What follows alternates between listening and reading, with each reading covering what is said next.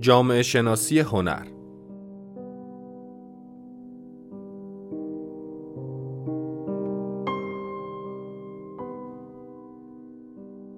مدرس دکتر آرش هیدری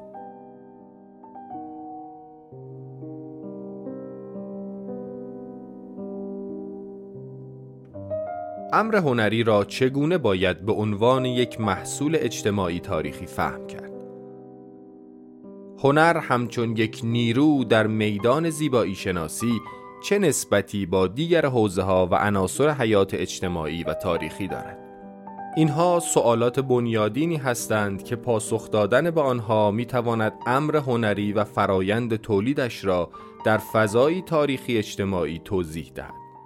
از این حیث می توان سرفصلهایی را برای فهم اجتماعی هنر در نظر گرفت.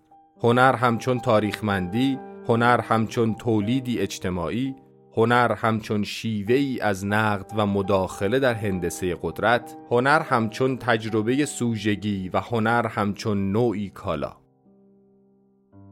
با این وصف آنچه در جامعه شناسی هنر اهمیت دارد فهم هنر در نسبت با دیگر عناصر و میدانهای متصل به امر هنری است هنر را همچون جزیره جدا افتاده و یا محصول اذهان خلاق فهمیدن نمی‌تواند درکی از نسبت هنر با حیات اجتماعی و الگوهای تولید هنر همچون امری تاریخی عرضه کند. فروکاستن فرایند تولید امر هنری به تکنیک و یا نیت و خلاقیت معلف فهم درون ماندگار هنر و نسبتش با زندگی را روشن نمی سازد. توضیح تولید امر هنری در نسبت با روانشناسی و یا زندگی نامه معلفان اثر همان چیزی است که فهم هنر همچون یک نیرو و در نسبت با شرایط معاصرش را ناممکن می کند. جامعه شناسی هنر با فهمی تاریخمند تلاش دارد که هنر را در وضعیت معاصرش و در نسبت با تاریخش توضیح دهد. تاریخی که نه امری موزعی و سرگذشت نامعی بلکه تاریخ روابط نیروها و الگوهای شکلبندی آنها در لحظه اکنون است. بدین ترتیب توضیح اجتماعی امر هنری نسبتی وسیق با معاصریت دارد و تلاشی است برای فهم موقعیت امر هنری در فضا زمان شکلبندیش. در دوره پیش رو تلاش شده است با نظر به این مقدمه کلیاتی از مبانی جامعه شناسی هنر مورد بحث قرار گیرد به میدان هنر در ایران معاصر اشاراتی شود و پیشنهادهایی برای توضیح اجتماعی تاریخی این پدیده در ایران معاصر طرح گردد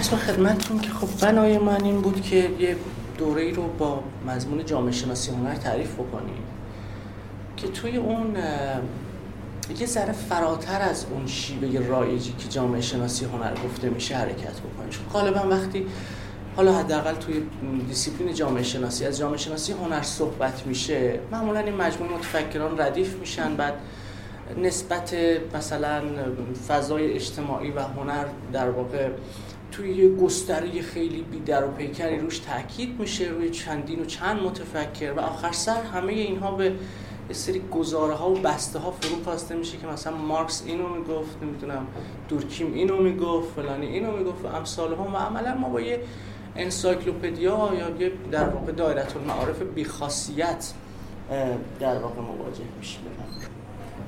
این دایره المعارف بیخاصیت در عمل فهم نسبت جامعه شناسی یا جامعه و هنر رو ناممکن می‌کنه. دلیل اصلیش هم اینه که به مجموعه ای از گزاره های کلی فروکاسته میشه بدون اینکه این نسبت رو روشن کرده باشه. و مهمترین بحرانی که این شیوه در واقع فهم جامعه شناسی هنر داره اینه که رابطه رو رابطه در واقع یک سویه تک علتی می‌گیره. یه چیزی داریم به نام جامعه. که یه چیزی به نام هنر را داره تولید می‌کنه و ممکن می‌کنه. عین همون فروکاستی که مثلا شما در شیوه های در واقع مبتدیانه و آمیانه خواندن مارکس مثلا دارید که یه زیربنایی داریم به نام اقتصاد. حالا هر چی داره اتفاق میفته چیزی جز در واقع معلول این علت بنیادی نیست. این شیوه به نظر من در عمل نمی‌تونه نسبت درون ماندگار هنر و حیات اجتماعی رو روشن بکنه. برای همین با یه مروری که کردم به نظرم رسید که چه خوبه با یه تمرکزی روی یکی از کسانی که این, شیک، این شکلی و این شیوه در واقع فهم هنر رو معلق می‌کنه و نوع دیگری از مواجهه با هنر رو ممکن می‌کنه در واقع پی بگیرم. با افکار زیمل به نظرم اومد این مبانی شاید دقیقتر و بهتر بشود. باهاش کلنجار رفت. چون زیمل علاوه بر اینکه درگیر در فهم فرم اجتماعی هنره درگیر در فهم هنر فرم های اجتماعی هم هست. یعنی چین رو توی در واقع این فضای این سه چهار جلسه سعی می‌کنم دقیق تر توضیح بدم که مقصود چیست از هنر فرم های اجتماعی و در واقع فرم اجتماعی هنر.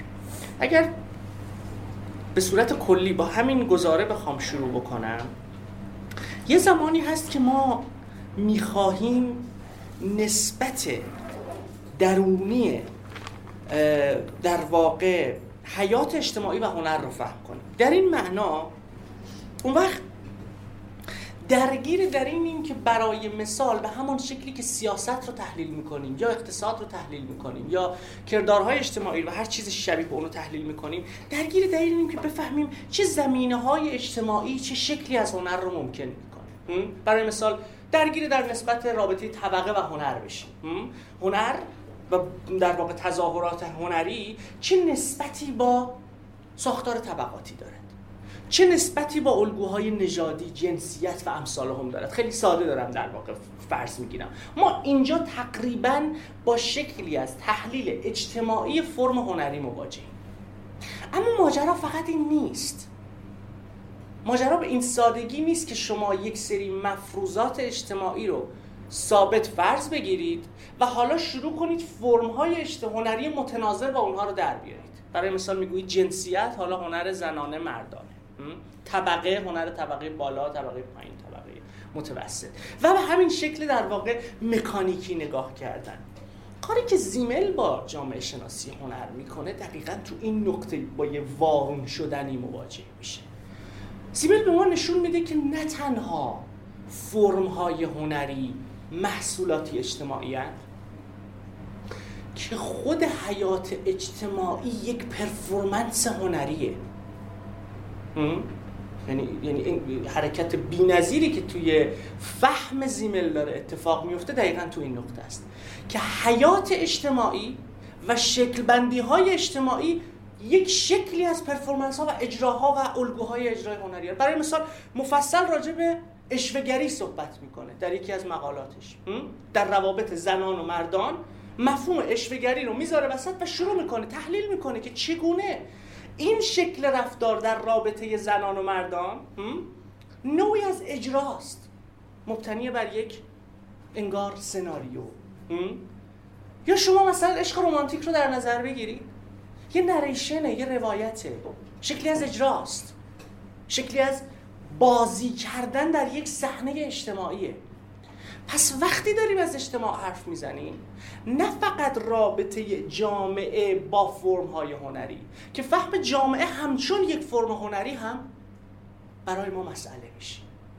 که حیات اجتماعی چگونه زیل انواعی از پرفورمنس های زیبایی شناختی روایی، تصویری و امثال هم شکبندی میشه.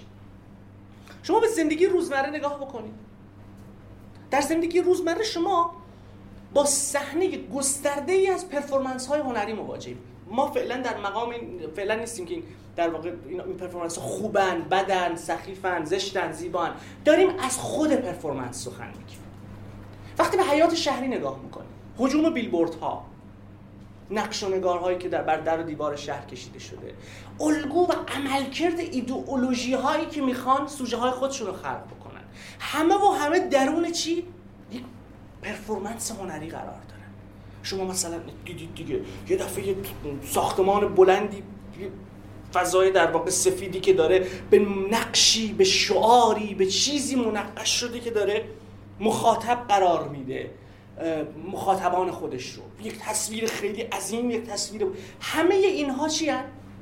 همون پرفورمنس هایی که به نوعی نسبتی دارن با هنر و چه بسا خوده؟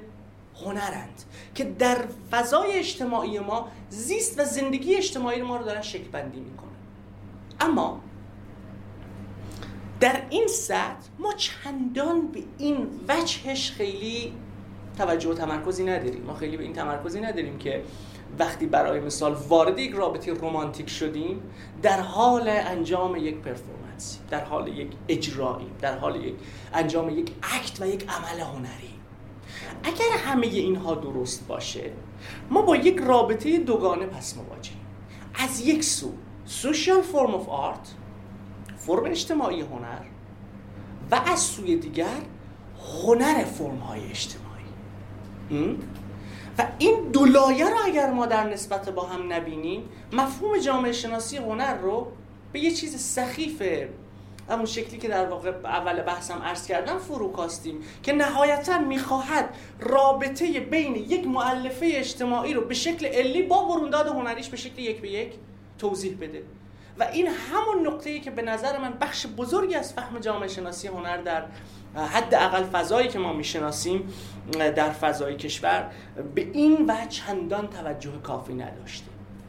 نهایت کاری که تونسته بکنه یا تکرار کلیشه های مارکسیسم ارتودکس بوده که یه زیربنایی ما داریم بعد این زیربنا یک به یک می‌دهد روبنا رو در حالی که به اندیشه ها و نقد ها و شیوه های فهم هنر به شکل متأخرترش در اندیشه و تفکر چپ هم خیلی توجه نداره. نه خیلی به آلتوسر کار داره نه خیلی به لوکاچ کار داره نه خیلی به ماشری کار داره. همین شکل در واقع اولیه که یه زیربنایی داریم مثل روبنا داریم خب حالا این اینو تعیین می‌کنه.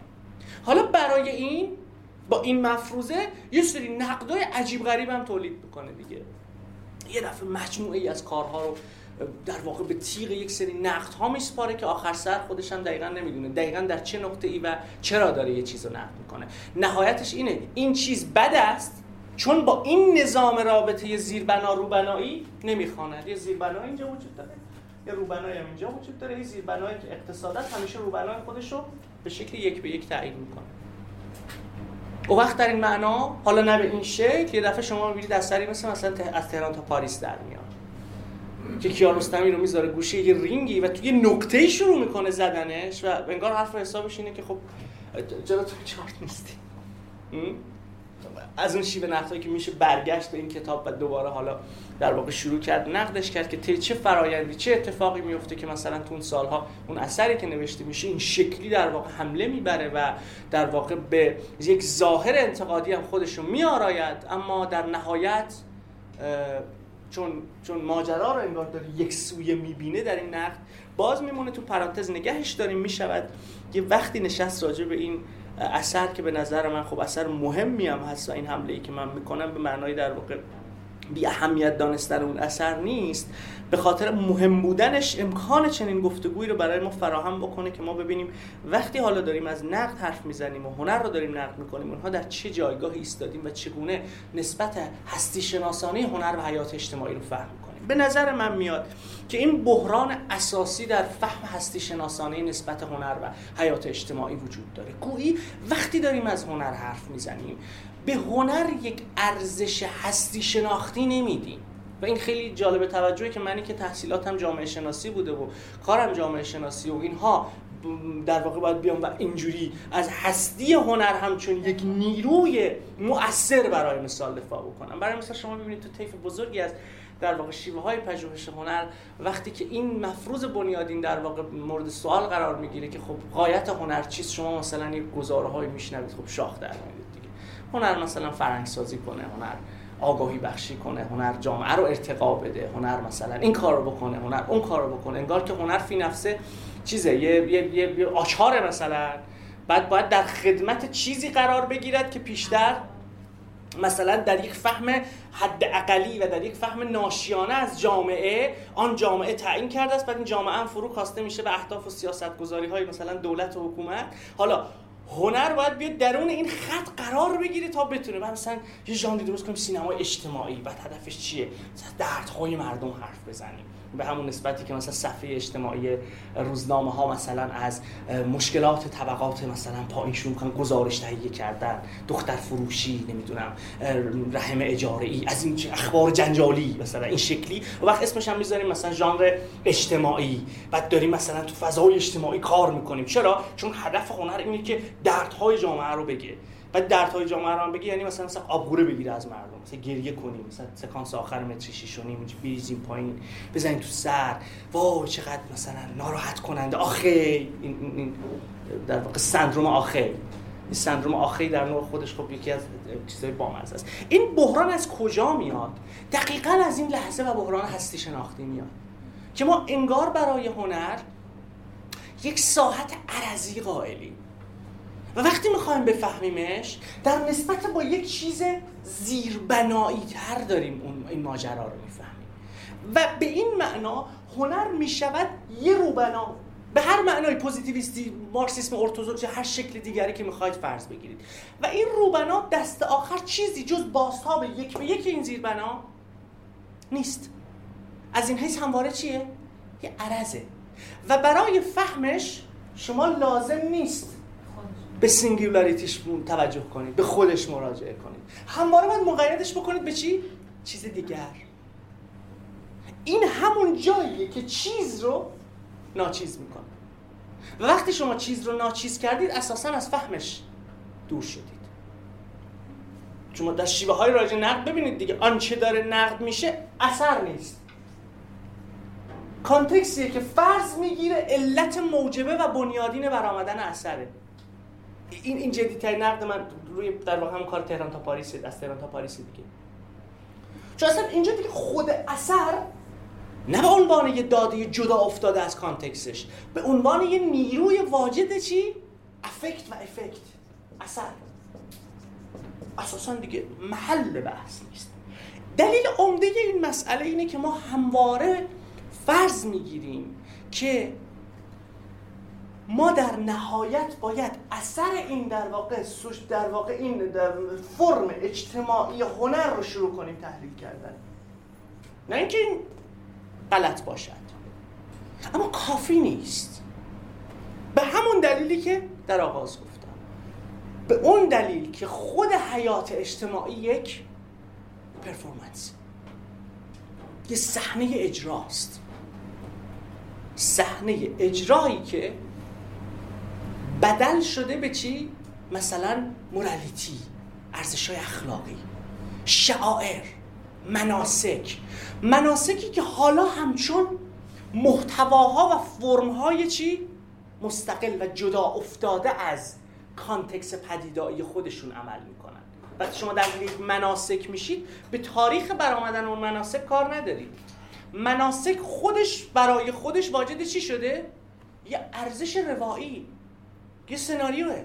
نقش ها رو دقیق تعریف کرده الگوها و کردارها رو دقیق تعریف کرده یه چارچوبی برای کنش پدید آورده و حالا افراد درون این سناریو به شکل تکراری یک سریال یک نواخت رو مدام بازی می‌کنه به مجموعه از را نگاه کنید از خب مراسم های خاش سپاری بگیرید تا خواستگاری تا شیوه های در واقع دل بستن جدا شدن. چرا این سناریوها خیلیاش عین همه؟ مثلا وقتی شما یه ذره کار روان درمانی می‌کنید این ماجرا خیلی روشنتر میشه. وقتی شما در مقام درمانگر میشینید یه تجربه کوچیکی من تو این زمینه دارم. وقتی در اون مقام میشینید اتفاق جالبی میفته در عین اینکه هر روایت برای خودش واجد یک خصلت های متمایزیه اما یک ساختار هندسی مشترک جالب توجه برای مثلا لا برای مرگ. برای برای برای برای. میشه پیدا کرد. این فرماسیون ها چطور ممکن شدن؟ چگونه همچون سناریوهای اجرایی سوژه ها رو در موقعیت خاصی قرار میدن و کردارهایی رو ازش طلب می‌کنن؟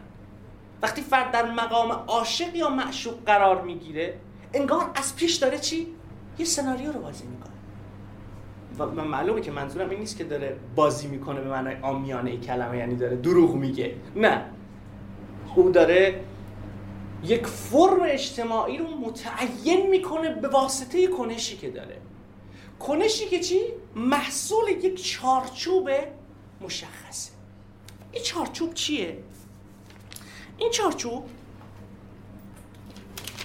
قبل اینکه اینو بگم این تیکه رو از دیویس بخونم یک کسی است که در واقع راجع به نسبت اندیشه زیمل و زیبایی شناسی فرم واقعیت اجتماعی حرف می‌زنه. جورج زیمل the aesthetics of social reality. مقاله خیلی جالبی داره که مقاله کوتاهی هم هست در این مورد بحث می‌کنه.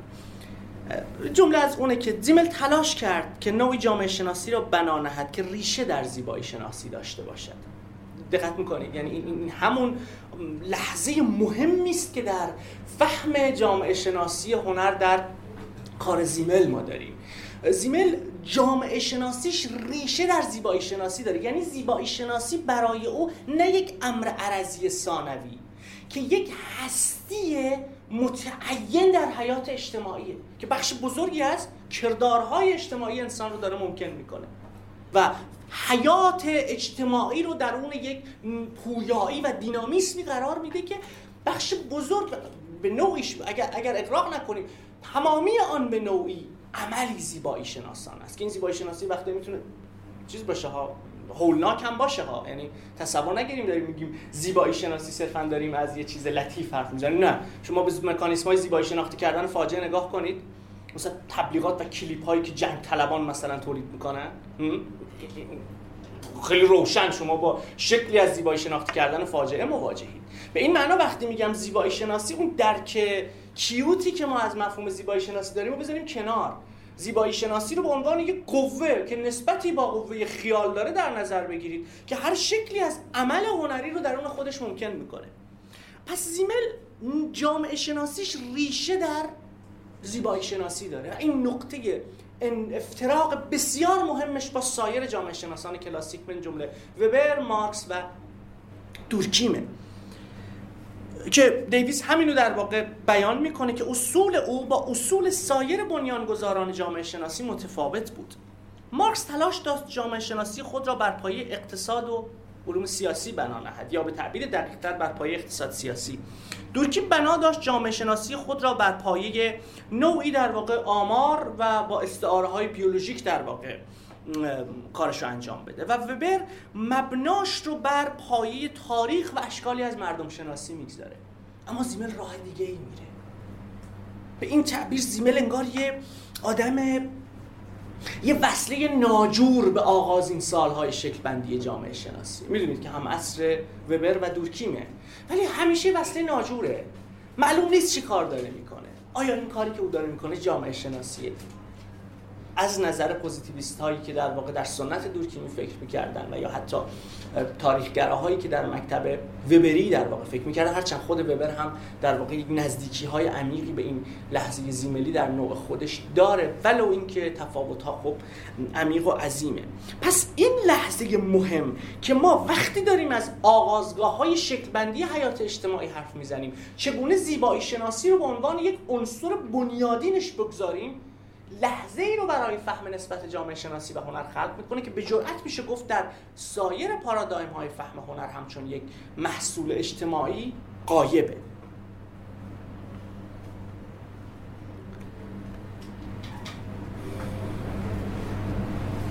کار اساسی زیمل برای این حرکت برقرار کردن یک شباهت آنالوژیکی در واقع جور تمثیل یه جور همسان انگاری یه جور حالا هر چیزی می‌خوای اسمشو بذاریم بین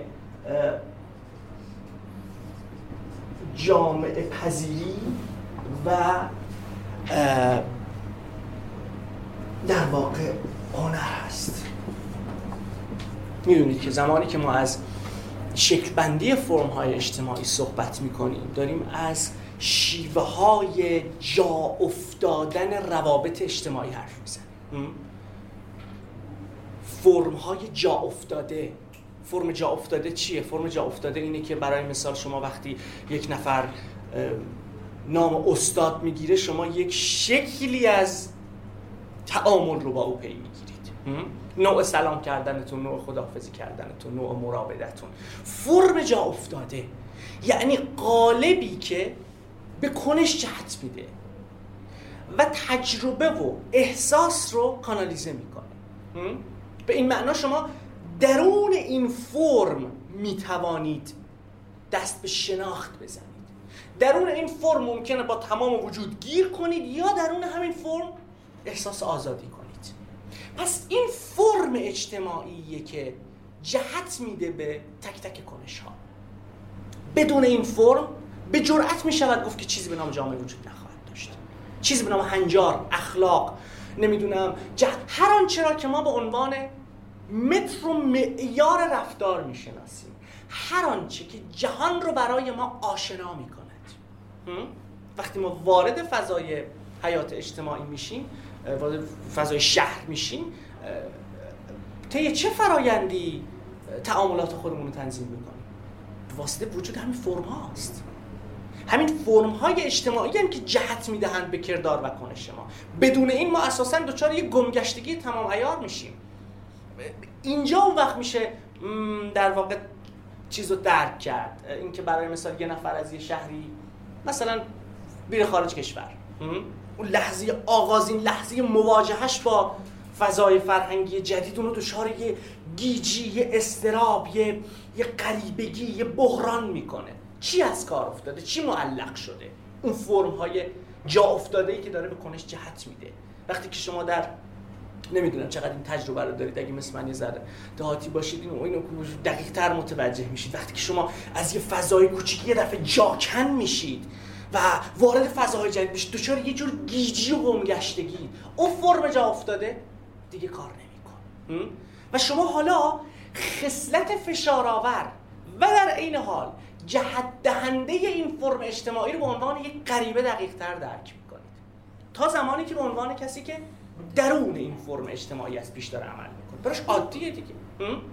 اما وقتی شما اصطلاحا بیرون البته این بیرون رو بیرون خیلی نگیرید. برون درونه. بیرون به اون معنا نیست. وقتی از این بیرون شروع می‌کنید مواجه میشید باش تازه اون خصلت منعطف در واقع غیر قطعیه در واقع فشار آورش رو بیشتر درک می‌کنید اما زمانی که درون این فرمید چندان به خود مکانیسم تولید و باز تولید فرم توجهی ندارید در هر حال این فرم این فرم اجتماعی که به کنش جهت میده و از جهات بسیاری این فرم اجتماعی شبیه به فرایندها و مکانیسم های فرم هنریه. چگونه؟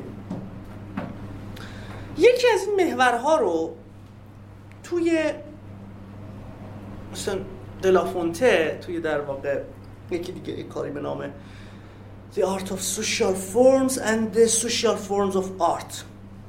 که باز در مورد زیمل هست. این فرایند رو به شکل جالبی توضیح میده. توی چند تا محور که من چند تاشو بیان می‌کنم. یکی از اونها رو اسمش رو می‌ذاره autonomization of content یا خودمختار شدن خودمختار شدن محتوا. خودمختار شدن محتوا چیه؟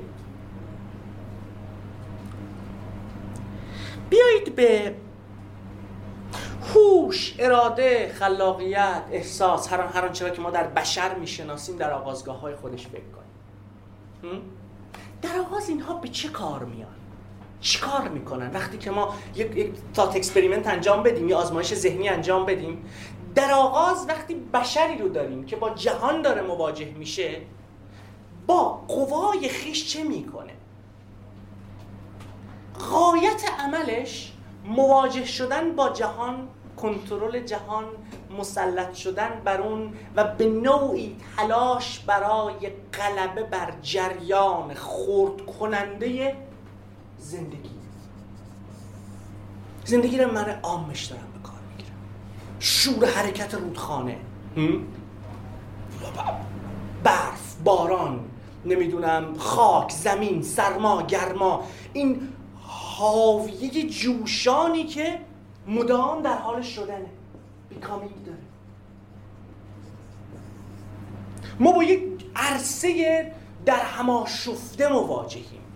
که به شکل هولناکی ویرانگر هم هست. در عین اینکه خلاقه ویرانگر هم هست. این نگاه های چیز هست نگاه های نوستالژیک هست به طبیعت. مادر طبیعت طبیعت لطیف طبیعت دوست داشتنی نمی‌دونم مادر کوی از این از حرفا. من همیشه میگم اینایی که اینجوری در واقع طبیعت رو نگاه می‌کنن خوبه که همچی غروب که میشه از کو نیان پایین. بمونن. ترجیحاً زمستونم بمونن. تا ببینن این ننه طبیعت چجوری پدرشون در میاره؟ می‌خوام بگم چگونه منظورم این نیست که به طبیعت داغون کنیم. می‌خوام بگم این این مکانیسم های خانش طبیعت همچون یه چیز لطیف. آخه این میگم این سندروم آخه پدر ما رو در آورده تو فهم خیلی چیزا. رودخونه چقدر خوشگله. دیدی تو فروردین امسال چقدر خوشگل بود؟ رودخونه چیکار می‌کرد؟ چه کارایی ازش برمیومد وقتی میگم life منظورم اینه. یعنی لایف وقتی میگیم او, تصویر ابلهانه و مشمعز کننده توریستی مد نظرم نیست که با یه دوربین میره می‌خواد هستی رو قاب بگیره. نه. دارم از یک ساعت درون ماندگار هولناک حرف می‌زنم که بسگانگیش شدنش و دینامیسمش به حدی شدیده که بدون قاب گرفتنش زیل انواعی از مکانیسم های زبانی نمادین و مفهومی اصلا خورد و خراب می‌کنه خورد و خمیر می‌کنه رو میرزه اون بر یعنی همواره انگار حائلی ضروری است برای مواجه شدن با این ساحت در هم شکننده پر از تکاپو. پس وقتی میگم زندگی منظورم اینه. زندگی رو به اون معنای در واقع نه به معنای رئالیسم خام ارسطویی دارم به کار می‌گیرم که شما توی مثلا اشکالی از کارهای رئالیستی خام رئالیسم خام منظورم رامبرانت نیست. رامبرانت هم رئالیسته ولی رئالیسمش رئالیسم خام نیست. رئالیسم خام منظورم اینه که تو چه می‌دونم؟ مثلا اینو بکشی. خب بکشش. چیکار کنم؟ خودش هست اینجا. خب کشید چی الان چی؟ اینو اینو بدیهی فرض کردن و شروع کردن. عین اینو یک به یک. imitation خام تقلید خام. تقلید خام از آنچه طبیعت نامیده می در حالی که آنچه ما می‌بینیم فی نفس طبیعت هم نیست. طبیعت سمبولیک شده است. طبیعت نمادین شده است. اینجوری نیست که شما داری طبیعت رو می‌کشی. نه. شما اتفاقا داری آن چیزی رو می‌کشی که در رابطه خیالیت با واقعیت تبدیل شده به درخت. درخت درخت فی نفسه که ربطی به این درختی که ما می‌شناسیم لزوما ممکنه نداشته باشه. منظورم از رئالیسم خام اینه. رئالیسمی که فکر می‌کنه خب این منم و اینم جهانه. خب بریم جهان رو بکشیم. بریم جهان رو بفهمیم. بعد تصور می‌کنه که آنچه که داره می‌کشه یا آنچه که داره می‌فهمه یا آنچه که داره میگه روایت برش ببنده یک به یک رابطه داره با آنچه که آن بیرونه. در حالی که نه این, این, این, این صرفا یک تصویر ایدئولوژیک یا خیالی از جهانی است که در واقع ترسیم شده. و تو وقتی دوباره این تصویر ایدئولوژیک رو تکرار می‌کنی خب یه دفعه نتایج نه فقط سیاسی که نتایج زیبایی شناختی تکرارطوری به بار میاره. یعنی یه نسبتی بین اینا هست دیگه. یه نسبتی بینشون هست. وقتی که شما اینو هی تکرار کنی یه, چیزایی هی تکرار میشن هی تکرار میشن. و یه توی دور جهنمی دیگه شما با هنر تر کار با سطح تکرار سخیف طرفی. فرم سخیف تکرار شونده وسواسی. یک دور جهنمی. به این تعبیر وقتی میگم رئالیسم خام منظورم اینه. منظورم این نیست که هر کس می‌دونم زیل نام رئالیستی نامیده شد. خامه. نه خام بودگیشو به این معنا به کار گرفتن. در فضای نقاشی میشه به نقاشی که آره خیلی زیاد. یعنی شواهد بسیار زیادی ما برای این رئالیسم. خام تو زندگی روزمرهمون داریم خیلی از گالری هایی که ماهانه در همین تهران هفته توی همین تهران دارن برگزار میشن هم از همین سطح در واقع هولناک رئالیسم. خام در واقع رنج می‌برن که حالا جلسات بعد مثلا سعی می‌کنم این مثالایی بزنم از اینکه خب چطور میشه این این این رئالیسم خامو در و داغون کرد. اون حجابه رو زد کنار و حالا از یه چیز نوعی در واقع سخن گفت. این رئالیسم خامی که شما میگین ما می‌تونیم تعمین بدیم به فرم های اجتماعی که هم قالب رو داره؟ تمام ارزم همین همین نسبت برقرار می‌کنن در نسبت برقرار می‌کنن همون قدر که شاید یک تصویر خامی از یک طبیعت کشیده میشه همون تصویر خام توی تکرار هر روزه یک شعائر خام یک شک بندی هر روز دوام رو نگاه کنید دیگه ذره اخبار بخونید متوجه این این رئالیسم خام به معنای میشیم دیگه. فقط سوال که من پیش میاد اون فرمت چارچوبه است که متفاوته. یعنی شاید اون حالا جامعه یک بستری واسش وجود داره که اون چارچوبه ساخته میشه ناخودآگاه. حالا سیاست می‌دونیم می‌خوام بگم اون تکراره از کجا میاد؟ اونجوری که ما هنر رو تکرار می‌کنیم اینجوری رو اینو میگیم عرض می‌کنم. پس ببینید مواجهات اولیه ما با جهان غایتش مداخله در این الگوی حیات برای چی؟ تحمل پذیر کردنش و سازگاری باهاش. به این معنا آغازین مواجهه آدمی با جهان یک مواجهه پرکتیکاله خیلی کرداری خیلی عملیاتی خیلی عملیه. غایتش هم چیه؟ life. حیاتش زندگیش. بقا. شما به نسبت مثلا تصویرگری و زندگی چیز نگاه بکنید مثلا انسان های اولیه. غایت اون چیه؟ اون چرا داره این کار می‌کنه؟ آنچه که ما می‌دانیم. اینه که تصور می‌کنه به واسطه کشیدن این ماموت و مثلا این نیزه که بر گردن اوست داره او رو تسخیر می‌کنه. غایت عمل او art نیست. غایت عملش حیات اجتماعیه. life زندگیشه میگم حیات اجتماعی. زندگیشه بقاشه. غایتش آرتیستی نیست. اما بروندادش زیبایی شناختیه. زمانی که این عمل از نسبت یک به یکش با زندگی به اون معنایی که بشناسیم جدا میشه و خود ارجاع میشه و حالا غایتش میشه تصویر زیبایی شناسی و art. اینجا ما با autonomization of autonomization of content مواجه میشیم. خود مختار شدن محتوا. محتوایی که در آغاز غایتش برای مثال در این مثال شکاره از context خودش جدا میشه و بدل به چیزی خود سامان میشه. دو تا مفهوم فوق العاده داره خود زیمل برای توضیح بدیم یکی more life ه یکی more than life. خیلی گویاست دو تا کلمه. more life همون لحظه همون گله ماموت هست زندگی که becoming داره. more بیشتر و بیشتره. هی بیشتره هی becoming داره. هی می‌زنه تو صورت موجود زندگی که باش مواجهه. رودخانه ای که باید ازش رد شد. برفی که میباره. زندگی که به سمت تو هجوم میاره. more life فقط هم اینو طبیعی نبینید. مثالای من اینه. می‌خوام اون اولیه رو بگم. ولی همین الان ما با انواعی از more life مواجهیم. شهری که هست بسط پیدا می‌کنه از لابلا چیزای جدیدی می‌زنه بیرون که آسیب شناسان اجتماعی در ایران چون نمی‌تونن بفهمن این نیروهای جدید اسمشون چیه سریع اسمشون رو می‌ذارن آسیبای اجتماعی.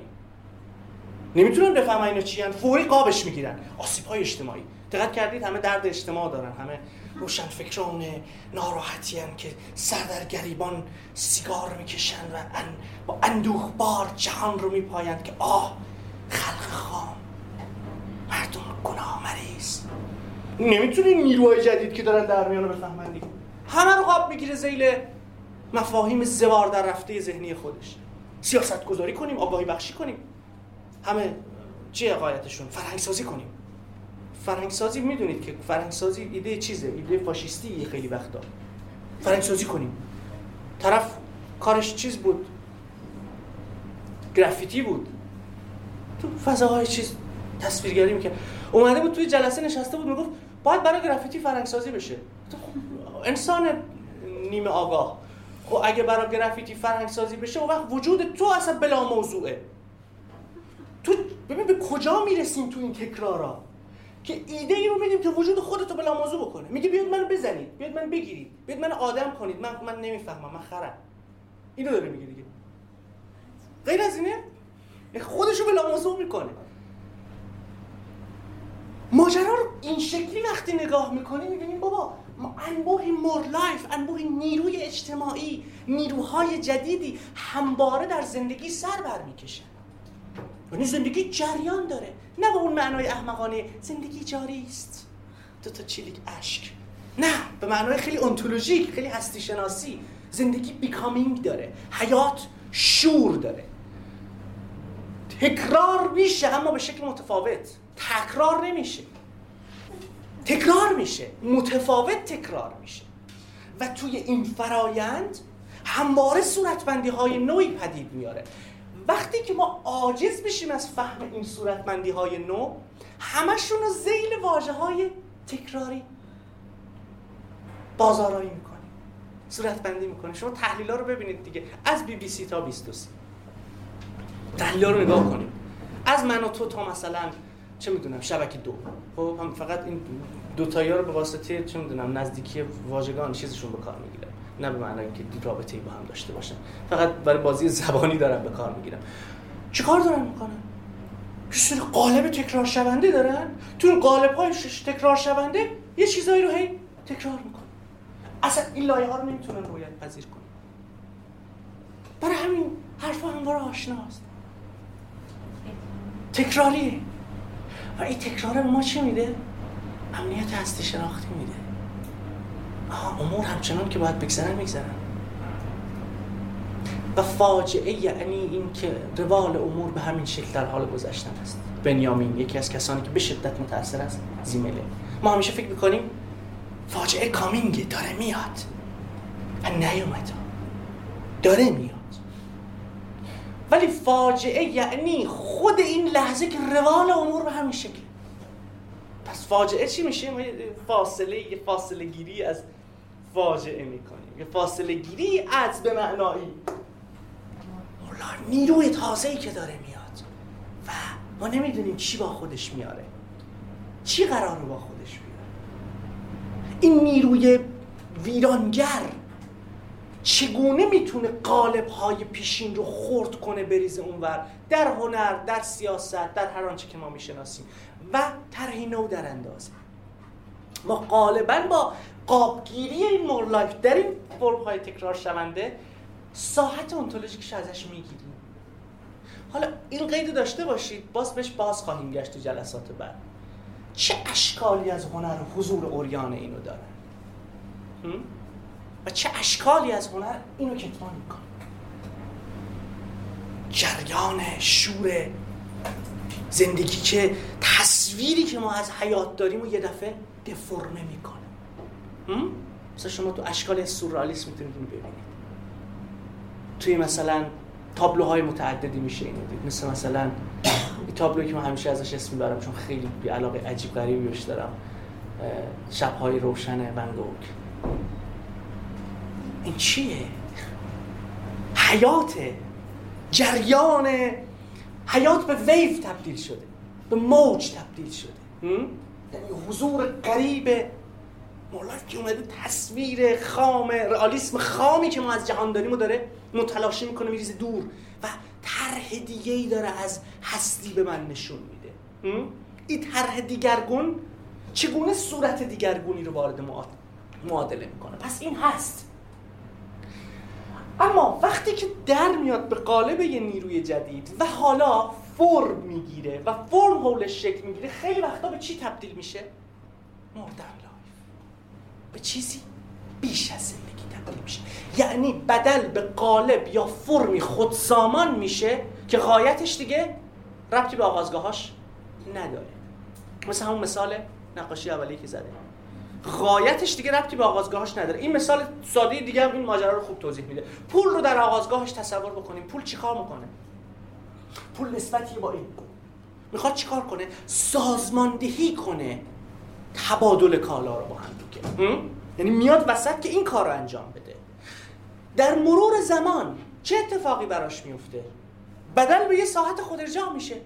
پول مثلا مارکس زیمل با مارکس مثلا توضیح بدیم. مارکس وقتی می‌خواد توضیح بده آغازین لحظات شکل‌بندی پول رو چیکار می‌کنه؟ میگه ببینید ما در آغاز این رابطه رو داریم. غایت این چیه؟ مصرف شده کالا پول کالا.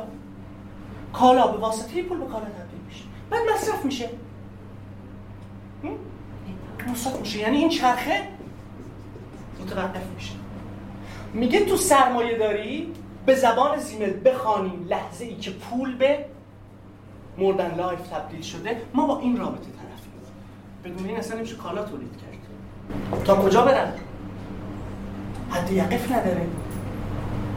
غایت غایت پول چیه؟ انباشت غایت انباشت چیه انباشت انباشت کن انباشت کن این است موسی و این است تمامی پیامبران خود مارکس تو Capital اینو میگه اسمش هم calling calling چیه؟ calling همون فرایند استیضاح شدن مثلا اقرا بسم ربک خلق calling ه ندایی که داره از بالا میاد این چیز داره یه حکم داره. حالا این کالینگ در سرمایه داری این میشه. انباشت کن انباشت کن. این است موسی و این از تمامی پیامبران. یعنی به یک بار انگار دین جدیدی داره میاد با شعاری که پول خود سامان شده داره حرکت می‌کنه. پول چی شده؟ در کار خودشو داره انجام میده. به یه ساعت خود سامان تبدیل شده که غایت چیزها رو با خودش میسنجه. و اینجوری یه فرم نوپدید پدید میاره که حالا هر آنچه بیشتر ازش در واقع ناشی شده بود رو دوباره زیل خودش به معنای جدیدی بازارایی می‌کنه. یعنی حالا جهان بعد از این معنای جدیدی به خودش هر آنچه پیشتر وجود داره در قالب عناصر جهان ها اشیا و هم حالا در نسبت با غایت خودسامان پول دوباره معنا میشه. این مثال از مارکس زدم که توضیح بدم همین لحظه رو که چگونه مد نظرم از چشم. چگونه هوش اراده خلاقیت و احساس مواد اولیه‌ای هستند که از زندگی ناشی می‌شوند.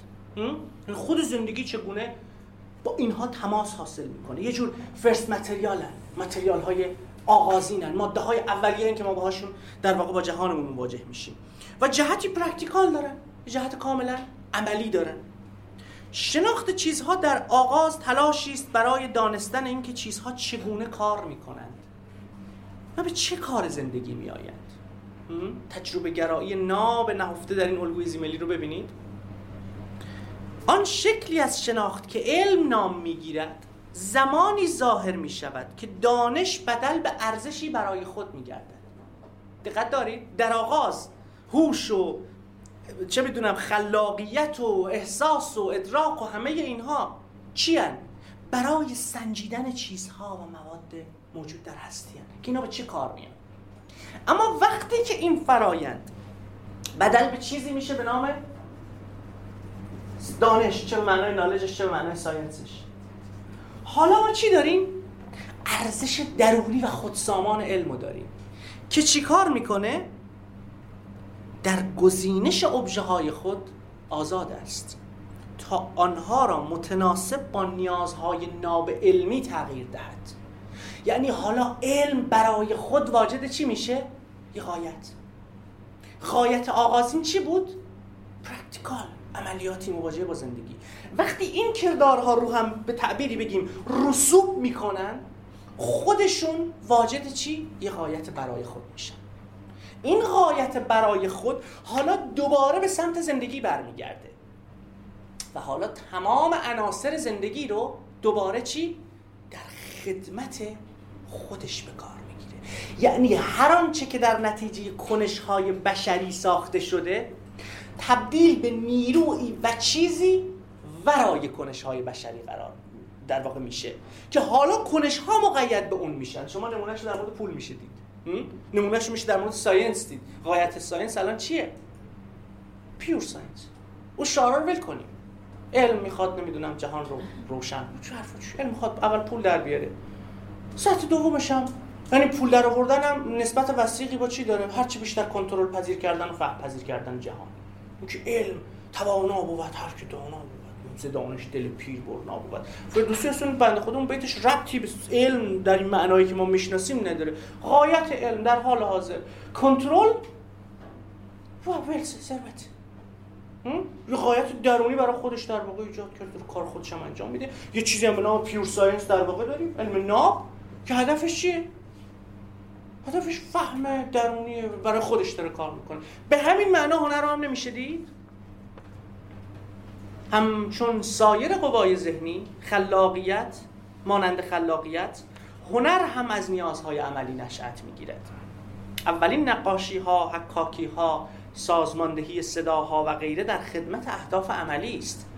همانطور که خلاقیت محصول تفسیر واقعیت های عینی یا انتظایی است وقتی که این تفاسیر به اهدافی برای خود این themselves بدل می شوند فرم های هنری در واقع پدید می آیند که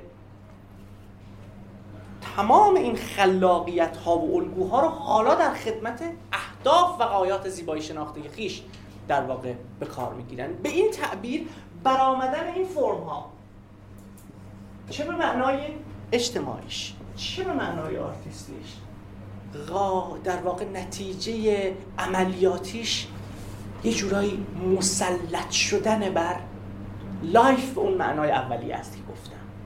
جدا شدن از زندگیه. و دقت دارید که این جدا شدن به معنای بیرابطه شدن نیست. به معنای جدا شدن به همون معنایی که برای مثال شما توی آمیب تکسلولی یه بخشی ازش یه ارگانی ازش به شکل موقت تولید میشه.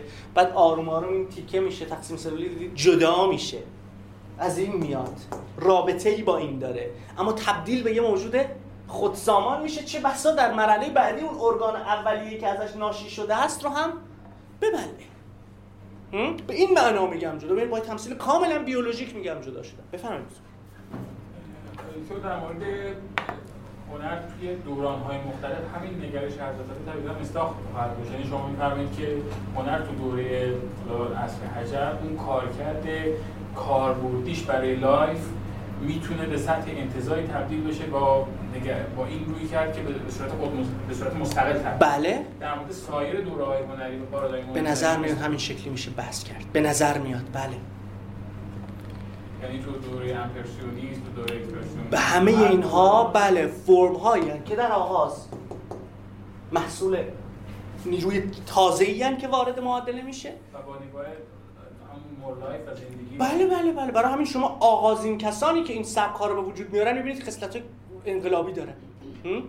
اولین اولین ها تو مثلا سبک هنری نگاه کنید. اولین ها واجد چی هن؟ یه خصلت انقلابی هن که دارن. یه چیزی رو بنیان مینهند که داره طرح پیشین رو کلا یا از میان می‌بره یا بازارایی می‌کنه. اما آروم آروم خود این چیز تبدیل به چی میشه؟ یه فرم تکرار شونده. و این چرخه که چیز نداره پایان نداره. و دقت هم بکنید تکرار یک نواخت وسواسی نیست. تکرار متفاوته. متوجه ارزم میشید از تکرار متفاوت که چیه؟ بذار مثالی بزنم که همیشه می‌زنم مثالی که خب شاید خود فروید به دقت می‌زنه.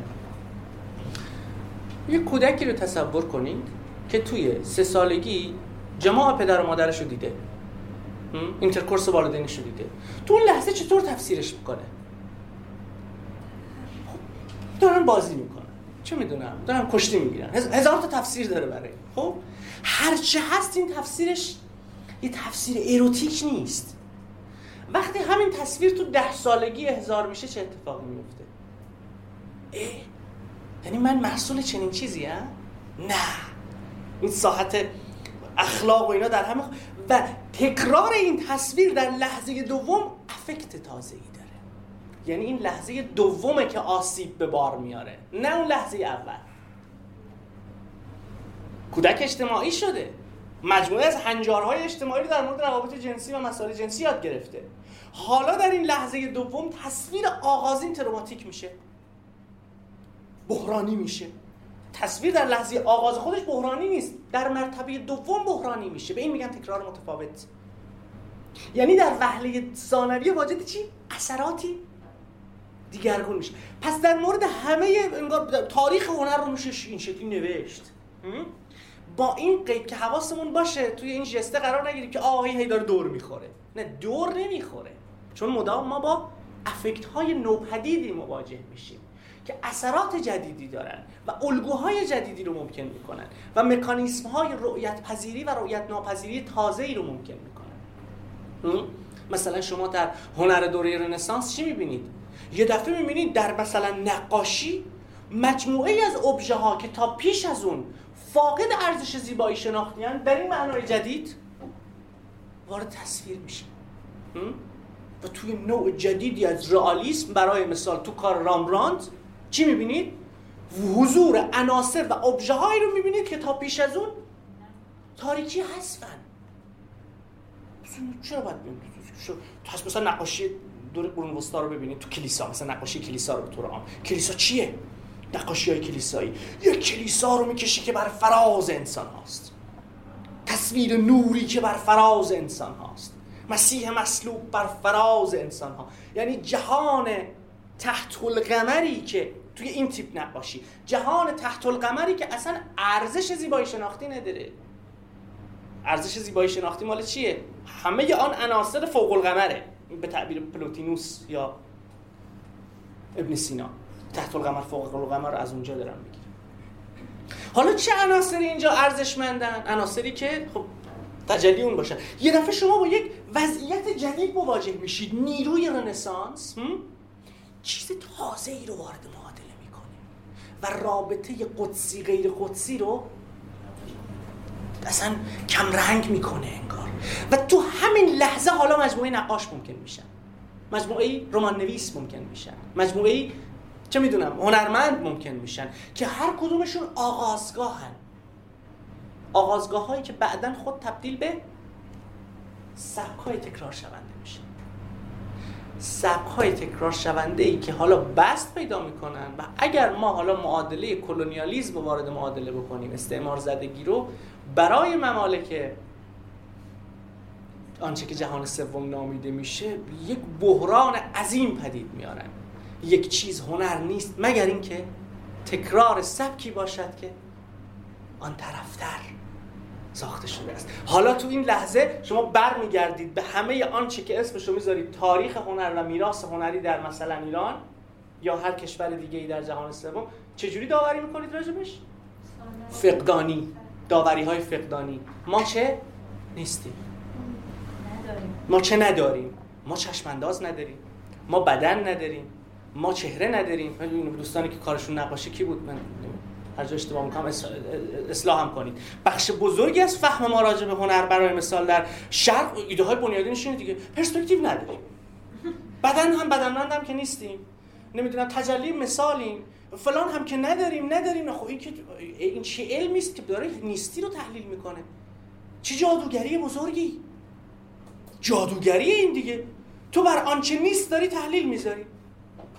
کار فهم فهم هستی چیز هست نه نیستی چیز و کلی جست داره دیگه. رگ گردن بیرون زده قاطی. ما نداریم. نه بابا چه جرأتی داره این در حالی که محافظه کارانه ترین گزاره رو داره صادر می‌کنه. تو چی داری تحلیل می‌کنی؟ نداریم و نیستی رو نیستی رو که تحلیل نمی‌کنن که تحلیل بر هستی سوار میشه نه بر نیستی. اخلاق بر عدم سوار نمیشه بر هستی سوار میشه. خب تو باید بگی این چیزی که هست چیست نه اینکه بگی این چیزی که هست چه نیست. کاری نداره. الان شما از من بپرسید این چیه؟ من به شیوه رایج فلسفه ذهنی رایج در کشور شروع کنم اینو توضیح دادم.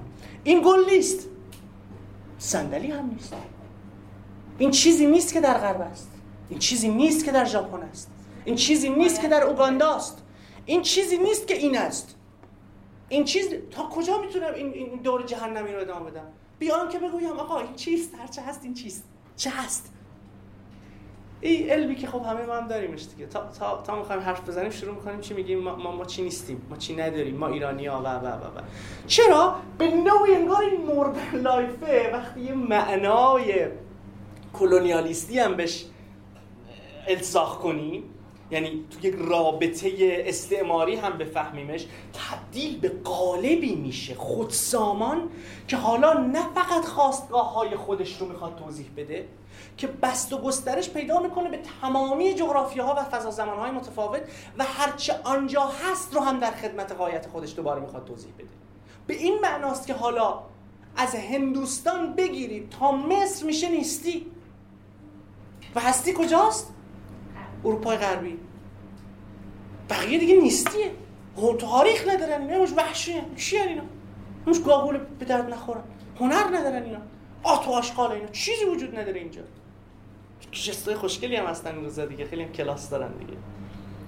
در حالی که در وقتی ما این افق نگاه می‌کنیم می‌بینیم که همواره مواجهه با زندگی وجود داره.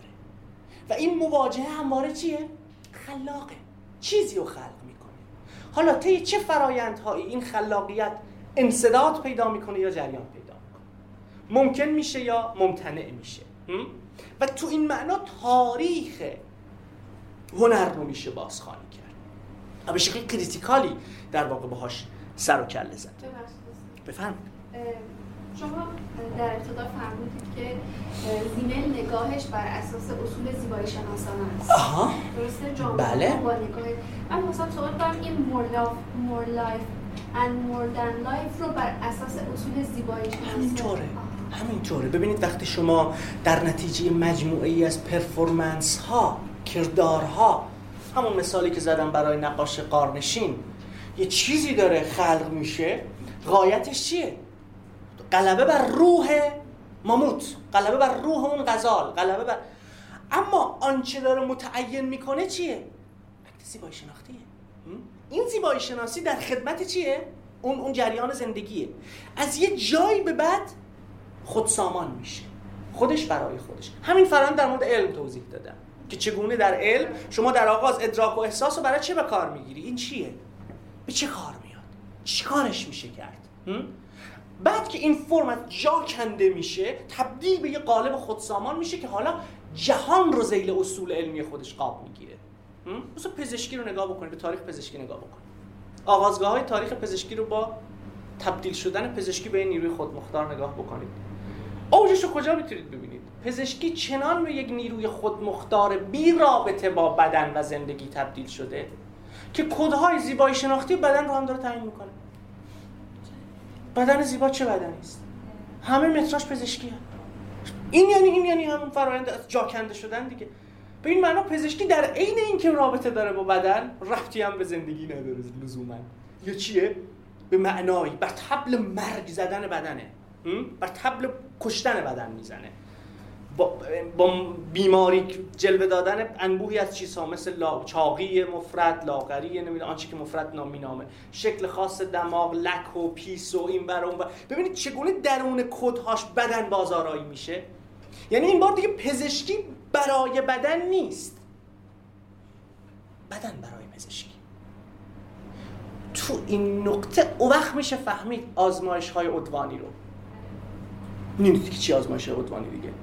چه می‌دونم ویروس ها رو ببریم تو آفریقا آزمایش کنیم ببینیم اثراتش چیه مثلا رو آدم. یه سری زندانی محکوم به مرگ رو برداریم بیاریم مثلا ببینیم ویروس ها رو بدنشون چجوری ممکن میشه. ما وقتی این ایده ها رو می‌خونیم فکر می‌کنیم اینا به خاطر پزشکان شروره. یه سری پزشک شرور داریم این کارو می‌کنن. حتما اون کسی که این کارو می‌کنه شروره.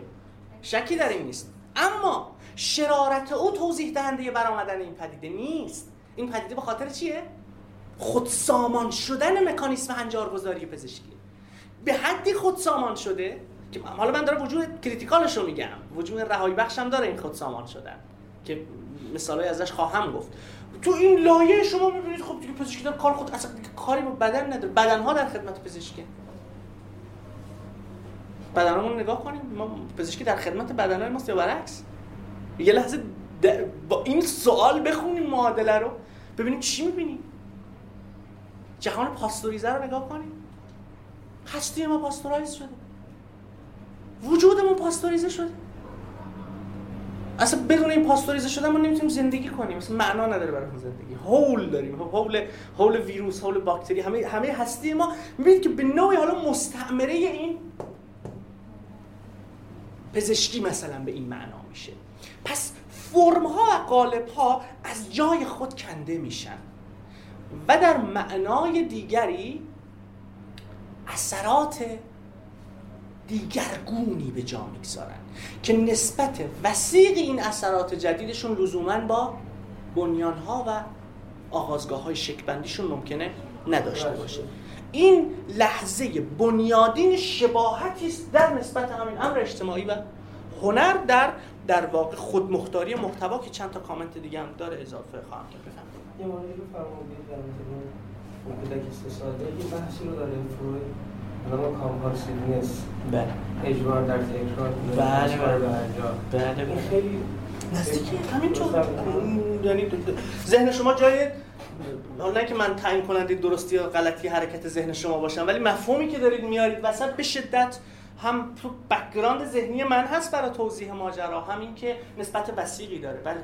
همینطور این تکرار دقیقا اون مثالی که شما زدید در رابطه با کودک کودک تکرار این بین زمانی مکانی نیست. آیا این هم باز اسمش تکراره؟ متوجه نشد کودک سه سالشه. خب. بعد شرایط تغییر به این معنا میگم تکرار متفاوت.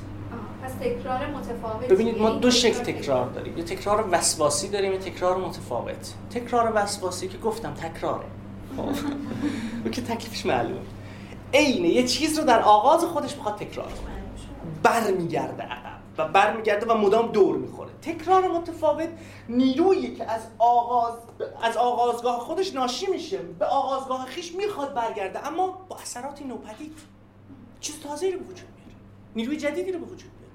مثلا چه به فرویدی به نگاش بکنیم. فروید که می‌دونید اون الگوی مبانیش آشنا هستید. مرحله دهانی فروید رو دقت بکنید. غذا خوردن و تمامی صنایع غذایی به نوعی تکرار مرحله دهانیه اما به شکل متفاوت. آغازین لحظه دهانی چیه؟ نسبت دهان است و پستان.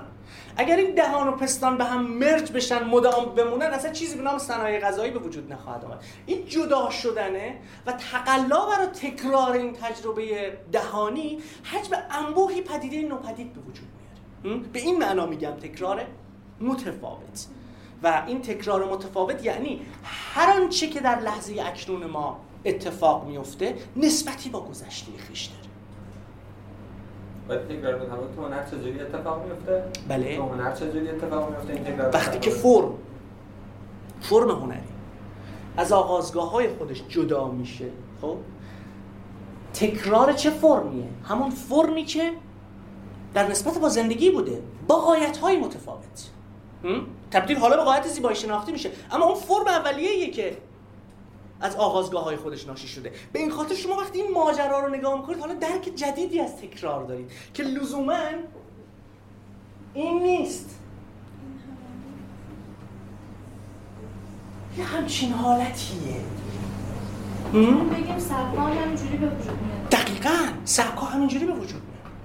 یعنی شما عناصر سبک پیشین رو در سبک جدید می‌بینید. اما در ارنج جدیدی در آرایش جدیدی.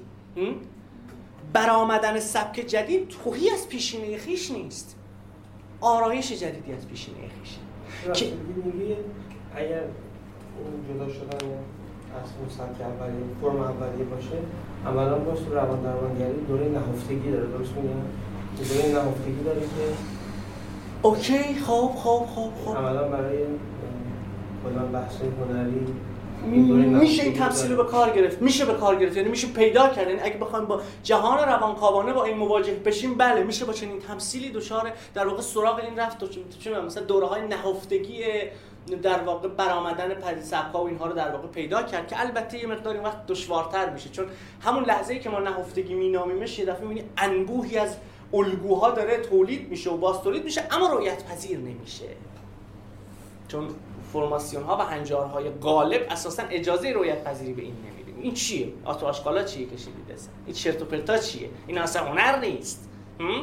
این ایده های رایج. چرا؟ چون ربطی به این هنجار چیزه نداره دیگه. ربطی به این هنجار در واقع متسلبه نداره. مثلا خیلی فرمالیستی نمیشه یعنی یه جایی داره خیلی. ما آدم آشنایی زدایی می‌کنه بعد این خودکار شدگی اتفاق چون چون چون اگه فرمالیسم داریم اون معنای فوشی به کار می‌گیره. نه نه نه. چون یه فوشی داریم فرمالیست. نه.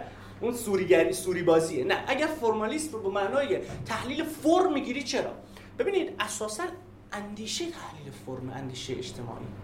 تحلیل فرم. فرم هم از محتوا اصلا ما فرم بی محتوا که نداریم که. محتوا شرایط محتوا همواره در اون فرم وجود داره. محتوا بیرون فرم وجود نداره. ما همواره با آرایش چیزها مواجهیم. حتی وقتی داریم علم ناب رو بررسی وقتی ما داریم آنفولانزا رو تحلیل می‌کنیم داریم چیکار می‌کنیم؟ فرم و هندسه رابطه ویروس ها باکتری ها و گلوبول ها رو داریم بررسی می‌کنیم. وقتی داریم منظومه های ستاره شناسی می‌کنیم چی کار داریم می‌کنیم؟ فرماسیون حاکم بر جایگاه بندی و شکل بندی سیاره ها و ستاره ها رو داریم تحلیل می‌کنیم. تحلیل همیشه تحلیل فرمه و تحلیل دگرگونی فرم ها و تحلیل محتوای بی فرم فقط ایدئولوژی می‌تونه همچین کاری بکنه. ایدئولوژی که اصرار داره فرم منو تحلیل نکن. فرم من درسته. محتواهای مختلفی بیارید فرصت هست اینجا هست اونجا هست می‌تونید کار کنید این کار می‌کنید. اینو می‌خواید پیگیرید اونجوری پی بگیرید. فرم من کار نداشته درست. بیرون این فرم بری بیرون و درون تو یکی می‌کنم. مثلا میتره کنند لهت می‌کنم تو هم دیگه. فرم منو دست نزن. ولی ماجرا این که اندیشه همواره طرح تحلیل فرم و شیوه جاگیر شدن چیز هست ببینید زیمل که به سراحت میگه من جامعه شناس فرمم. الیاس هم همینو میگه. و اگر من بخوام در واقع یک ادعای محکم دقیق بکنم هستی فرهنگی رو تحلیل کردن یعنی تحلیل فرماسیون های اجتماعی. این به اون معنا نیست که ما محتوا رو کار نداریم. محتوا درون فرم معنا داره. بدون تحلیل فرم هیچ چیز تحلیل نشده. مثلا مثلا مثال ساده بزن میگیم فساد رو می‌خوایم تحلیل کنیم. خب شروع کنیم تحلیل کردن.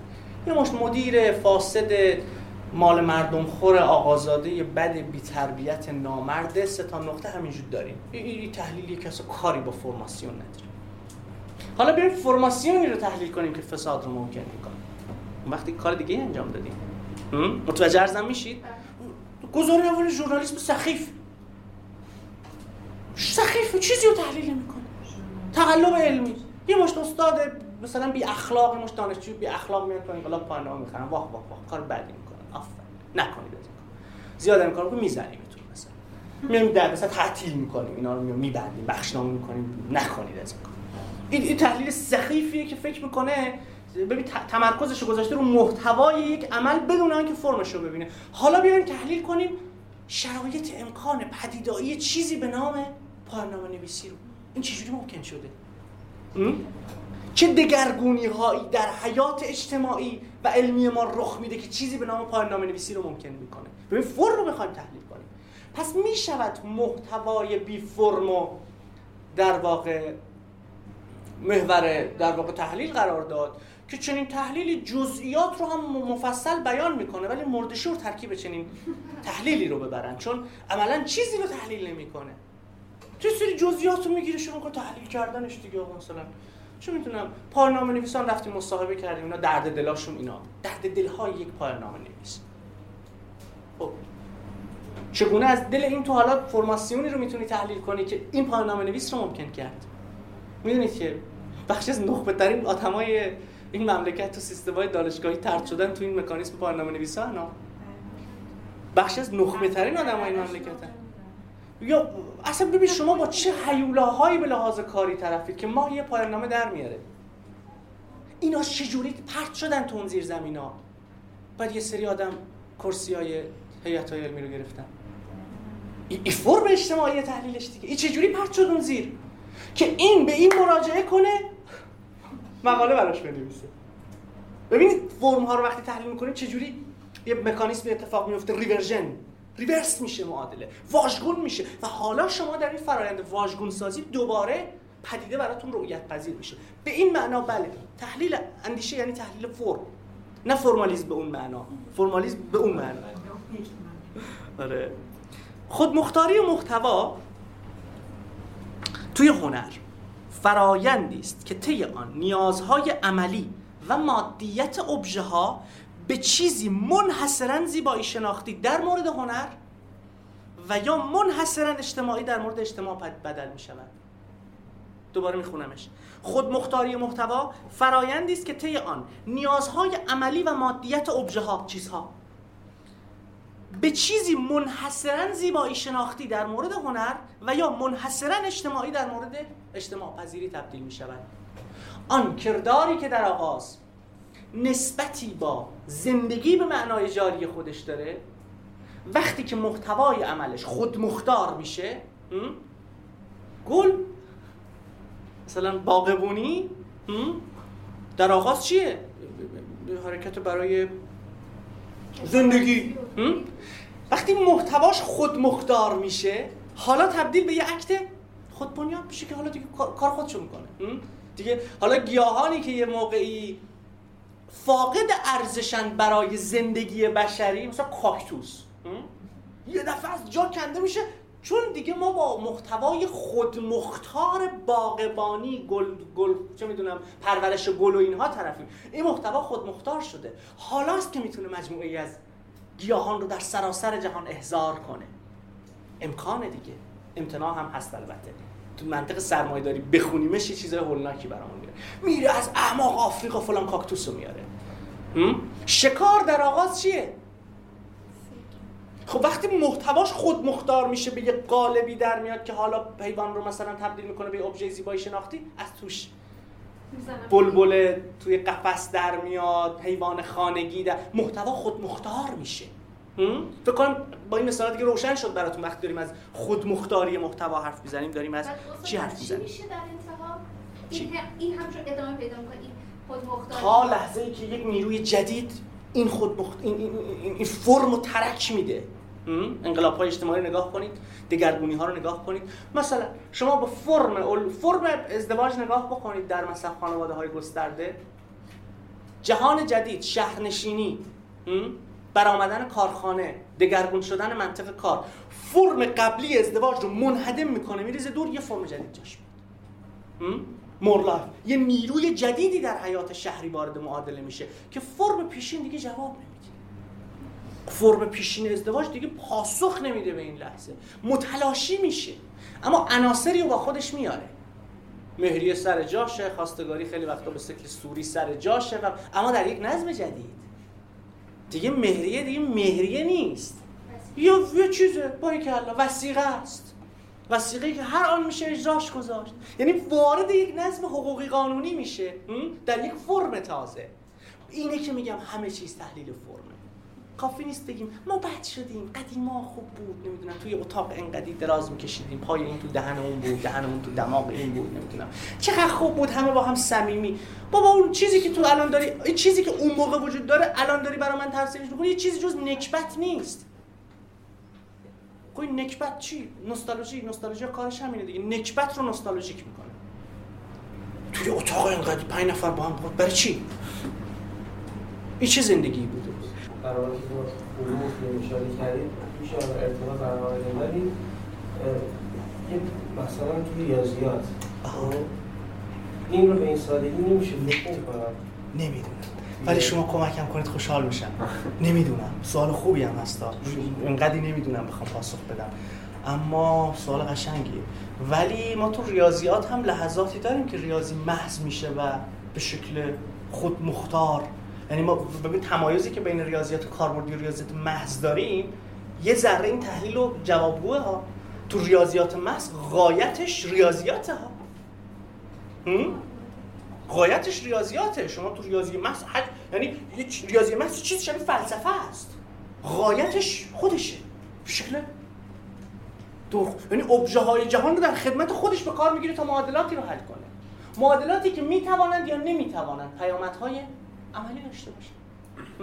اعداد مختلط اعداد باریکلا باریکلا نمونه بارزش. همین فرآیند شما تو فیزیک هم دارید مثلا نظریه ریسمان ها در فیزیک محض. چیه؟ مثلا نمی‌دونم باشه آشنایی دارم جهان موازی به معنی که چیز خب ببینید اینجا یعنی این فرایند اتفاقا یه لحظاتی میگم دارم بی احتیاطی می‌کنم توی field های حرف می‌زنم که تخصص ندارم. اما به نظرم میاد اونجاها ما با این فضا مواجهیم. یعنی علوم به شکلی خودمختار ابژه های جهان رو به خدمت می‌گیرن حداقل تو ریاضیات محض بسیاری از نظریه ها وجود دارن که ماجراشون اینه.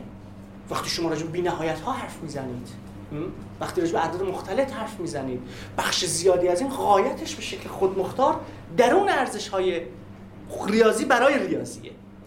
ریاضی که میگم ممکنه پیامدهای عملی داشته باشد یا نداشته باشه استاد فقط تا دوران مدرن این اتفاق میفته قبلش مثل اینکه آدم احساس کنه این معادله برای اون زمان هیچ کارایی نداشته. یکی از اشتباهات همینه. یکی از اشتباهات ما یک دست کردن آن چیزی است که سنت نامیم تا پیش از مدرن. مثلا ما فکر می‌کنیم تا قبل از رنسانس به هیچ وجه. این یه فانتزیه. ما فکر می‌کنیم تا قبل از رنسانس ما ده قرن چی میگن؟ ده قرن رکود. نمیشه که ده قرن خود یک تمایزی بین قرن اول مسیحیت و قرن دهمش وجود داره. این تمایز چیه؟ ما همین خطا رو در مورد فهم تاریخ ایران هم داریم. همه چیز به پیش از مشروطه و بعد از مشروطه تقسیم میشه. پیش از مشروطه همش یه منطقه بعد مشروطه میشه مدرن. این بیشتر به نظرم یک فانتزی مدرنیستی است برای فشرده کردن زمان. وگرنه وقتی شما به درون تمایزهایی که در زمان وجود داره و منطق شکل بندی در خود قرون وسطا می‌بینید اساسا تمایزها عظیمه. و برخلاف آنچه که ما می‌گوییم رکود و فطرت و فلان نمی‌خوام بشنو فکر کنم دارم از قرون وسطا دفاع می‌کنم. انقدر دوچار این سوء تفاهمات میشن. دارم میگم این گونه نیست که قرون وسطا قرون وسطا بد. خب داغون. اصلا اون کاری با اون ندارم. این گونه نیست که این قرون ده قرن یک نواخت بوده باشه. انبوهی تغییر داره. ساده ترینش شما تو دگرگون شدن نظریات الهیاتی می‌بینید دگرگون شدن معماری ساختار کلیساها. از دل همون کلیساهای کاتولیسمه که سیستم جدید آموزش پرورش در میاده شبکه های منظم آموزش کشیش در منطقه جدیدی مدارس رو ممکن می‌کنه. و شما حتی به معماری در واقع اونور که نگاه می‌کنید طی این فاصله تحولات بسیار گسترده ای رو می‌بینید. تحولاتی که خطای مدرنیستی اونها رو اصلا رویت پذیر نمی‌کنه. لذا این فرمول اتفاقا بله صادقه. یعنی چون زمان چون زمانمند این فرمول. ویژگی عمده این فرمول زیملی ببین زیمل از اون متفکرایی که من میگم من علاقه خیلی ویژه‌ای بهش دارم. در کنار دولوز فوکو الیاس بنیامین و اینا. دلیل عمدش هم اینه که اینها ژانر تفکرشون ها وارد کردن زمان و تاریخ به معادله است. چیزی به نام بیکامینگ دارن توی تحلیلشون شدن. چیزی که شما تو کمتر متفکری می‌بینید. تحلیل ها غالبا یک مجموعه و نظام مفهومی هن که قرار پدیده ها رو توضیح بدن. اما وقتی شما از این متفکرها حرف می‌زنید می‌بینید که نظام مفهومی اونها چی؟ هیستوریسیتی داره. تاریخمنده و امکان وارد کردن پدیده ها رو به درون تاریخ داره. پس با این وصف هنر همچون اجتماع پذیری یا جامعه پذیری بدل به چیزی جدا شده از زندگی می شود به چیزی جدا شده از زندگی بدل می شود چیزی زندگی رو هم به همون معنای اولیه به کار بردیم. که تمام آنچه را که بتواند استفاده کند از زندگی برمیگیرد تا خودش را خلق کند. هر آنچه را که بتونه از زندگی می‌گیره تا خودش رو خلق کنه. و حتی گاهی اونو می‌بره. به این معنا در عین امکان امتناع هم هست. در عین اینکه توان مداخله در جهان رو میده خشونت وحشتناکی رو در درون خودش داره. دقت می‌کنید اینجا دیگه آزادی و جبر دیگه دو تا کتگوری مفهومی جدا نیستن که شما تا ابد و ده راجبش تحلیل کنید. آدمی مختار است یا مجبور؟ این سوالای دوزاری هست. تعمقی هم می‌پرسن بعد ساعت ها هم راجبش حرف می‌زنن. چرا؟ آغاز طرح سوال غلط شما یه چیزی به نام جبر فرض کردید یه چیزی به نام اختیار یه چیزی به نام آدم یه چیزی به نام اجتماع. اینا چهار تا چیز نیستن. یه چیزه. هستیه. تاریخی. درون این فرم هاست که ما آزادیم. مثلا بدون این فرم ما می‌تونیم دست به عمل بزنیم؟ و درون این فرم هاست که ما مجبوریم. تسلب فرم امکانهای فرم. پول. به این معنای مارسی دیدیمش. چقدر هولناک بود. به معنای زیملی دوباره ببینیمش. پول به ما چی میده؟ آزادی عمل بسیاری میده. ماجرا اینه که سرمایه داری رو باید نقد کرد به این معنا که پول رو تبدیل به انقیاد تمام ایار می‌کنه. وگرنه پول یه سری چیز هست استالینیست هست. نمی‌فهمن با چی به جنگن. شروع می‌کنن با مظاهر تمدنی و تجارب بشری جنگیدن. دعوا دارن. مثلا با ماشین امن دعوا دارن. چرا ماشین امن باید باشن؟ مثلا باید پراید سوارشون بریم مثلا چرخشیم لهشیم. حواسشون نیست که بابا این اندیشه در صدد این بود که ثروت رو به مساوات تقسیم کند و امکانها رو نه فقر رو به مساوات تقسیم کند. ایده مساوات مساوات تقسیم کردن فقر بعدش کیم جونگ اونه کیه؟ اینو در آورد از توش دیگه. دلغکی تو کره شمالی. اون از توش ممکن میشه دیگه. کاری که کرده چیه؟ فقر رو به مساوات تقسیم کرد. توی کوبا درجاتی ازش توی جاهای موفق بوده کوبا. اونا به جای خود. توی درجاتی ازش فقر و مساوات تقسیم ماجرا اینه که چگونه این فرم ها درون فرماسیون های اجتماعی به امتناع تبدیل میشن. پول در جهان سرمایه داری چی؟ پول در جهان سرمایه داری همون پول در جهان فئودالیسم نیست. اینو مارکس عمیقا فهمید. خیلی چیزا نمیفهمنش. خیلی از استالینیستا نمیفهمنش. فرماسیون هایی که جبر و اختیار رو برای بشر ممکن می‌کنن.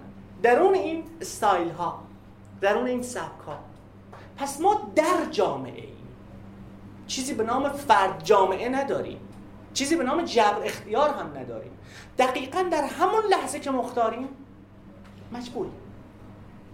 پس تحلیل امتناعی همانقدر هستی اجتماعی رو کاذب تحلیل می‌کنه که تحلیل اراده مطلق. تحلیل های اراده مطلق هست. مثلا نظریه نظر ایدولوژی موفقیت. کتاب های آتو آشغال چیز دیگه که بیشناسید همتون دیگه. خر خود را لگت بزنید نمی‌دونم. سگ خود را خود بدهید. در سه دقیقه آدم شوید پشتک نمی‌دونم سه مرحله ای بزنید از این کارا. اینا به همون اندازه در واقع دروغ میگن نسبت به هستی که نظریه های امتناع. تمام. تاریک سیاه همه چی از بین رفت. که این ای ژانر یه سری شیاد تولید بکنه که پول در میارن. خوب خیلی خوب پول در میارن. این ژانر دوم یه سری روشن فکر غمگین رو تولید می‌کنه. روشن فکر پاک دست. روشن پاک دست. که بر فراز جهان ایستادند اندوه بار. جهان رو میپایند. آه گلادیاتور. این این ژانر که ژانر پرتکرار مشمعز کننده هم هست دیگه. یعنی چی؟ جهان رو همچون یک هستی ممتنع فروپاشیده ای که به رکود و سکون و اینها رسیده. نه اینکه روشن فکر رکود و سکون و تباهی جهان رو نمی‌تونه نظاره کنه. معلوم والتر بنیامین وقتی داره نظاره می‌کنه جهان به کسافت نشسته در واقع اروپای قرن در واقع اروپای دهه سی و چهل رو دقیق داره می‌بینه. دقیق داره می‌بینه. که هر سند تمدن یک سند توحش نیست هست. جملات آتشین بی‌نظیر بالتر بنیامین که به شدت متفکر زیملیه. جهان زیر حکومت کالان نفرین شده است. این نگاه هولناک تلخ تراژیک تراژیک نه نمایش سوگ. تراژدی خب قصهش فرق می‌کنه با نمایش سوگ. تراژدی قصه پریسیوسه تراژدی قصه قهرمانان شکست خورده است. تراژدی قصه حملت نیست. حملت فهم خود بنیامینه دیگه. میگه به غلط ما اینا رو تراژدی فهمیدیم. حملت یه مجنونه که فقط داره پرت و پلا میگه. اما به ظاهری آراسته به فلسفه. این این این جهانی که برای ما تصویر میشه بنیامین این جهان رو بر ما تصویر می‌کنه. اما در این حال از این غافل نیست.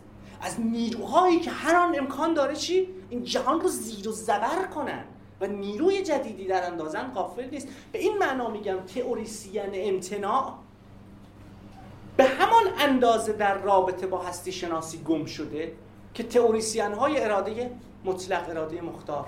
بریم به درون خود واقعی تا پیدا کن. باشد که رستگار شوید. در این معنای جدید یعنی این فرم جدا شده از زندگی به این معنا پویایی زندگی رو در معنای جدیدی خلق پویایی که در آغاز تفسیر نظام های فضایی، ریتم، صداها و نشانه ها رو ممکن می کرد تو وحله جدید خودش صرفا واجد ارزشی زیبایی شناختی میشه. و همین فرایند برای جامعه پذیری هم رخ میده. شما تو جامعه پذیری پذیری مجموعه ای از کردارهای اجتماعی رو دارید که غایتشون بقای گروه بقای جمع حول یک محور. مجموعه از رفتارها رو ممکن می‌کنه. این رفتارها از جای خودشون کنده میشن. تاریخ زدوده میشن. تبدیل میشن به غایت هایی که حالا شما اگر از اونها تخطی کنید گویی از چیز بزرگ تخطی کردید. این این همون جایی که روانکاوی رو میشه وارد معادله کرد. فتیش چیه؟ فتیشه که تاریخ خودش رو از یاد برده. جزء جدا افتاده ای از تن کلی که تاریخ خودش رو از یاد و دقیقا به واسطه این جدا شدن از تاریخی که واجد یک خصلت انوینگ و در این حال سرمست کننده میشه. در این اینکه رو مخه در این حال جذابه. و ویژگیش چیه؟ تکرار یک نواخت. تکرار میشه دیگه. شما وقتی با یک فتیشیست طرفی در معنای عام چه در معنای اختلال پارافیلیایی چه در معنای مگه ما چون می‌دونم این سری آدم نداریم که دچار فتیشیسم مفهومی ان. یه سری concept دارن جهان رو تو اون concept ها می‌فهمن. اصلا اون ازش بگیری هوار می‌کشه فریاد می‌کشه. داریم دیگه خب، به این معنای یه ذره بسیطتر گسترده تر به معنای فتیشیسم فکر بکنید ویژگی عمدهش چیه؟ دلبسته ابژه است که اون ابژه از تاریخ خودش جدا شده از تاریخ خودش کنده شده. و دقیقا در این از جا کنده شدنه که این فرم در واقع تکرار شونده رو ممکن می‌کنه. نکته ای دارید بفهمید بفرمایید یه رو بیرخ اصلا اول بخش هنر رو همچون هستی دید. بلکه اومدیم جلوتر جلوتر هنر همچون فرم شد. برای انگار یه فرمی که من به خیلی به شکل کاسیلری انگار یک صورت سمبولیک شد که ما می‌تونیم باش هستی مواجه بشیم. آره دومی شد یا من چرا دنبال یکی از این دوتا میگردید؟ ببین هنر در آغاز یعنی act زیبایی شناسانه در آغاز چیزی است در نسبت با زندگی. از این حالت متاستاز می‌کنه به یه فرم جدید تبدیل میشه. به این معنا سوال سر جای خودش هنر کدام یک از این دوست؟ چرا باید یکی از این دوتا باشه؟ می‌تونه یکی از دو نباشه من پس هنر به این معنا یک جریان practical کردار. نه یه سنجه مشخص بذاریم اونجا بگیم این هنر است این هنر. تا اینجا هنر است اینجا هنر نیست. کاری که شیوه های رایج نقد هنری می‌کنن نسبتی که یک کردار با زمانه خیش برقرار می‌کند به شرطی که در منطقه زیبایی شناسی عمل کند. برخلاف علم که تو منطقه ببین تو منطقه درست غلط عمل می‌کنه. زیبایی شناسی تو منطقه زشت و زیبا عمل می‌کنه. وقتی غایتی در صدد بازی در خود زشت زیباست ما با زیبایی شناسی طرف. و هر کرداری که اینجا در واقع داره صورت می‌گیره یک کردار هنری است. کرداری که میاد توی منطق درست غلط یک کردار علمی میشه.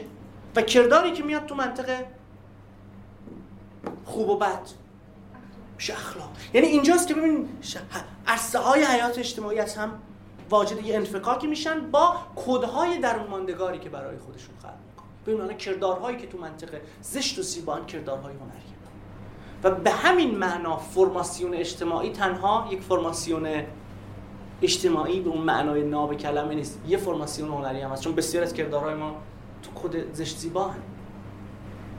خیلی هم زیادن اینا.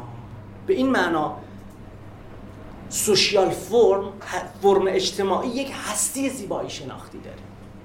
که هستی زیبایی شناختی؟ نیازمند یک تحلیل زیبایی شناختی. روشن چی دارم میگم؟ پس از تحلیل های زیبایی شناسی هنر میشه برای کرد. همینطور. به این معنا وقتی که مرزهای disciplinary رو کمی باید شل کرد. مثلا من دکترای من جامعه شناسی فرهنگیه. هیچ وقت من نفهمیدم. فرق این با جامعه شناسی فرهنگ چیه؟ فرقش با مطالعات فرهنگی چیه؟ فرقش با مثلا چه من پژوهش چیه مرزهای عجیب. و پروپوزال می نوشتیم می‌رفت تو گروه. این اون این اون رشته است. آقا من کم یه درکی دارم یه مطالعه دارم می‌کنم یه چیزایی میفهم. هیچ وقت من مرزا رو نفهمیدم. دلیل عمدهش اینه این مرزا بیشتر به درد تمایزات بوروکراتیک جذب هیئت علمی گروه ها می‌خوره. ولی اینا اینو جدی گرفتن و وردن وارد سطح سطح اندیشه بابا بذار کارمون انجام بدیم. دقیقاً همین شد. دقیقاً. یعنی قرار بوده یه کاری همینطور. دانشکده ها قرار بوده از هم منفک باشن که یه چیزی رو تربیت کنه. بعد این فرماسیون بوروکراتیک اومده حالا فهم منو می‌خواد تکی تکی کنه.